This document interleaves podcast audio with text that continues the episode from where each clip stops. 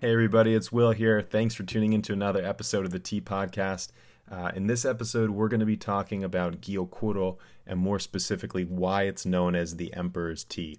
Um, so, Oliver, in a second, is going to be giving you a little bit of a deep dive into Gyokuro and a little bit of a history lesson as well.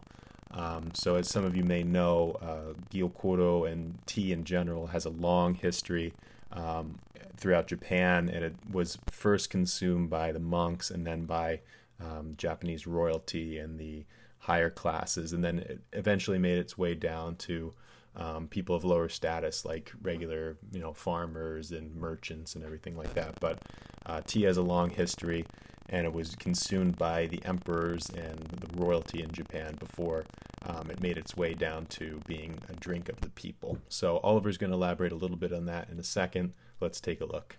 Hello everyone, welcome to the Daily Sip and this is Oliver from Nio and my mission is to bring you closer to Japanese organic green tea and today I have a very special guest. Today we are going to talk about Gyokuro green tea. Also known as Jade Dew or Jewel Dew, this tea is the most precious in Japan. You also have various or different competition of farmers going to trying or trying to be the Gyokuro or the green tea of the emperor. So around this tea there's a high competition. The people or the farmers themselves they really try to push their Gyokuro to the max to have the maximum umami and the umami is actually what people are looking for this is a little bit the savory the sweet taste which is coming in with the Japanese green tea, and people in Japan really li like this strong umami taste because it's kind of this sweet, savory taste sensation, long lingering in your mouth, in your palate. So you really have an enjoyment of the green tea, not only while you drink it, but after also in the time after you had it. And this tea is today the one which is appreciated and the most precious in Japan. But how did this tea actually evolve? So there are several stories about it, but apparently uh, Yamamoto uh, Kasai, who was the sixth, um, the sixth person who was leading the Yamamoto tea company. He discovered this tea in 1835, and apparently it was due to the fact that um, farmers tried to cover the plants and protect them from the frost, and with this, then the plants started to become more sweet and a little bit more savory and a little bit sticky. And this was a reason why actually um, then he decided to bring it back to Tokyo to bring it to the market and he sold it and he sold it even very well. And then Gyokuro was born in its initial state perfection in 1840 it finally hit the market as Gyokuro and it finally got its positioning right. So nowadays we are thanks to the discovery of Mr. Yamamoto we have this tea now on our uh, in uh, our world and I am also a big big fan of it due to the fact that it is very strong in this savory taste note. It might be not for everyone. When you're starting into green tea it might be a little bit strong but it's definitely when you know a little bit about green tea when you know a little bit like the taste and you really like this a little bit savory sweet taste then definitely Gyokuro has to pay, take part of your stash of tea at home. So when we just look at the tea, the tea itself, a very beautiful dark, and this comes from the long shading process. So the tea is shaded from 20 even to 30 days. Some farmers even push it to the edge to 40 days. But most of the time it's between 20 and 30. This tea here is from Mr. Sakamoto and he does it for 21 days and this time this morning I took a Yabukita. So Yabukita you know the main the main cultivar or the, the main tea plant type in Japan. And this tea here comes from uh, the Yabukita. Nevertheless it is a very fine tea long shaded. And what is exceptional about it is that actually the needles they are for a Japanese tea quite long, quite thick, so very very beautiful tea and just this dark dark color is typical for the tea. Why does this tea have such a savory taste? So this is mainly driven by the theanine. Theanine is the kick or the umami kick brings really this umami strong flavor to the tea so this savoriness to the tea and that's why also the gyokuro as well as the matcha they are the highest in theanine because they are covered 20 days to even 30 days before harvest. And what happens is when the sunlight touches the mature tea leaves they start to turn theanine, which is an amino acid, into a catechin, which is a polyphenol, and then the tea turns a little bit more into a savory, into a, into a fresh, into more citrusy or a little bit more stringent note. But when you cover it, you really keep the whole savoriness in the tea, and that's why the Gyokuro stays so strong in its umami flavor.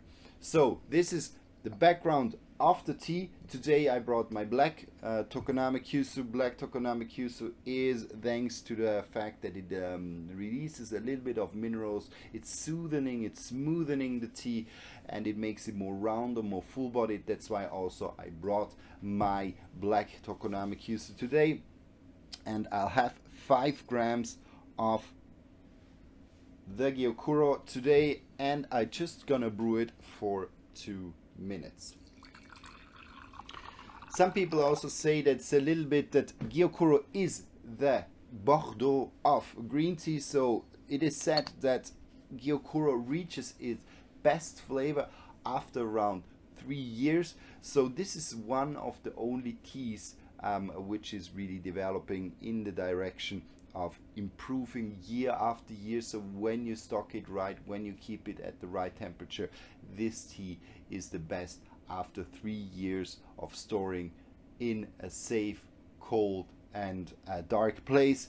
Then you really can have a maximum taste, maximum sweetness because what happens over time is that in terms of taste, the taste, uh, the kind of the catechins, they break down over time. So the more bitter part, they even disappear more, which renders the tea more smooth, sweeter, rounder. So you even have a tea which is um, better over time.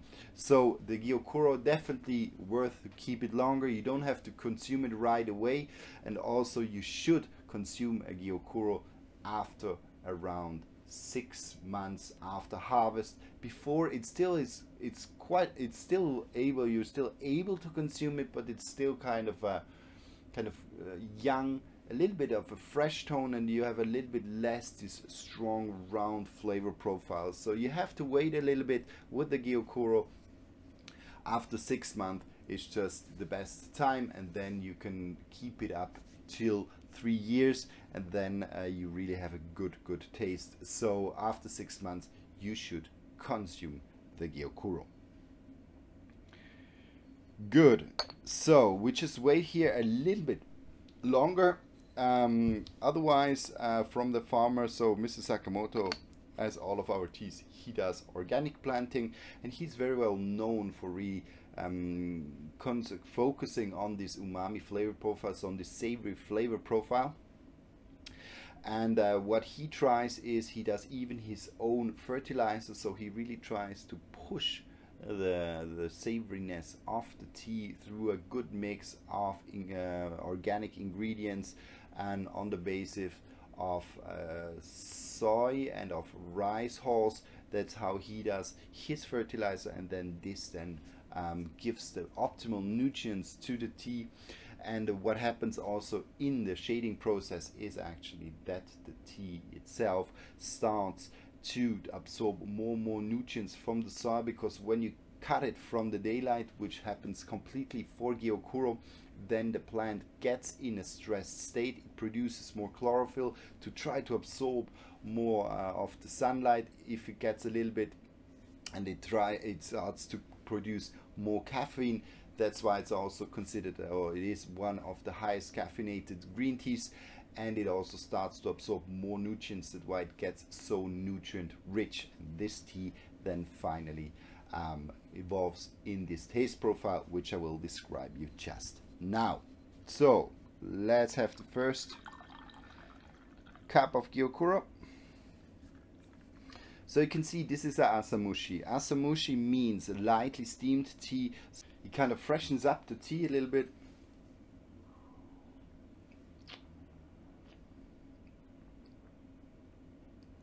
And I got also a little bit of a creaminess. There's a little slight nuttiness coming out in the tea.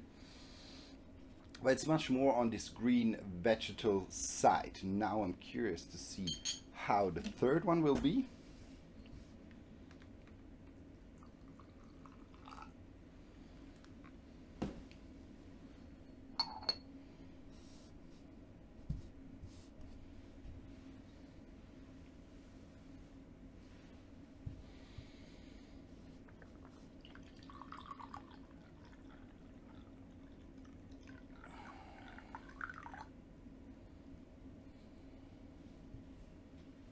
Good. Now let's just try.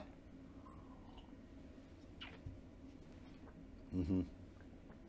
Now it really, it, so it was really, um, you really had this strong savory taste in the first one. Then it moves a little bit into a more of a greener side. Now have a, even a little bit of a dryness coming into the tea. So quite interesting in terms also of a flavor profile that it changes a lot and that in the first kind of the first brewing you really have this a little bit savory strong savory hit and then over it goes a little bit over into a more green more kind of a broad taste spectrum giving out a little bit more it nearly seems that you have a little bit more of a reaching of chlorophyll which is then triggering a little bit more this vegetal, a little bit green, grassy taste. And now in the end, you have even a little bit of a dryness coming in. So kind of a turning a little bit more into a slight tanninic taste profile, which you might know maybe of dry wine or anything you have already drunk, which is a little bit uh, filled with tannins. So it gives a little bit of a, of a nearly, not, it's not a zesty, but it's a little bit of freshening up tea in the end, which is quite nice for uh, for this tea session. Just to round it up, just give a small fresh kick. What you also can do is that you actually do the last brewing and you just give it a stronger uh, uh, with hot water, just a short kick, just to release also a little bit more of the catechins to just give um, to give the last brewing a little bit of a slight astringent kick to it. This you also can do. In this case here, I stayed at the same temperature, and this is then the Gyokuro, which we have here this one is from the region of Kagoshima, so from the south of Japan. Um, the most famous region is actually the region of Yame. Um, in Japan, there it is said that around 40 to 50 percent of all gyokuro is produced in Japan. We will definitely go there one time, but for now we stood or we stayed in Kagoshima with the organic green tea of Mr. Sakamoto. So this was this session. I hope you liked it. And if you have any question, please ask me. I'll be more than happy to answer them. Good. See you and bye bye.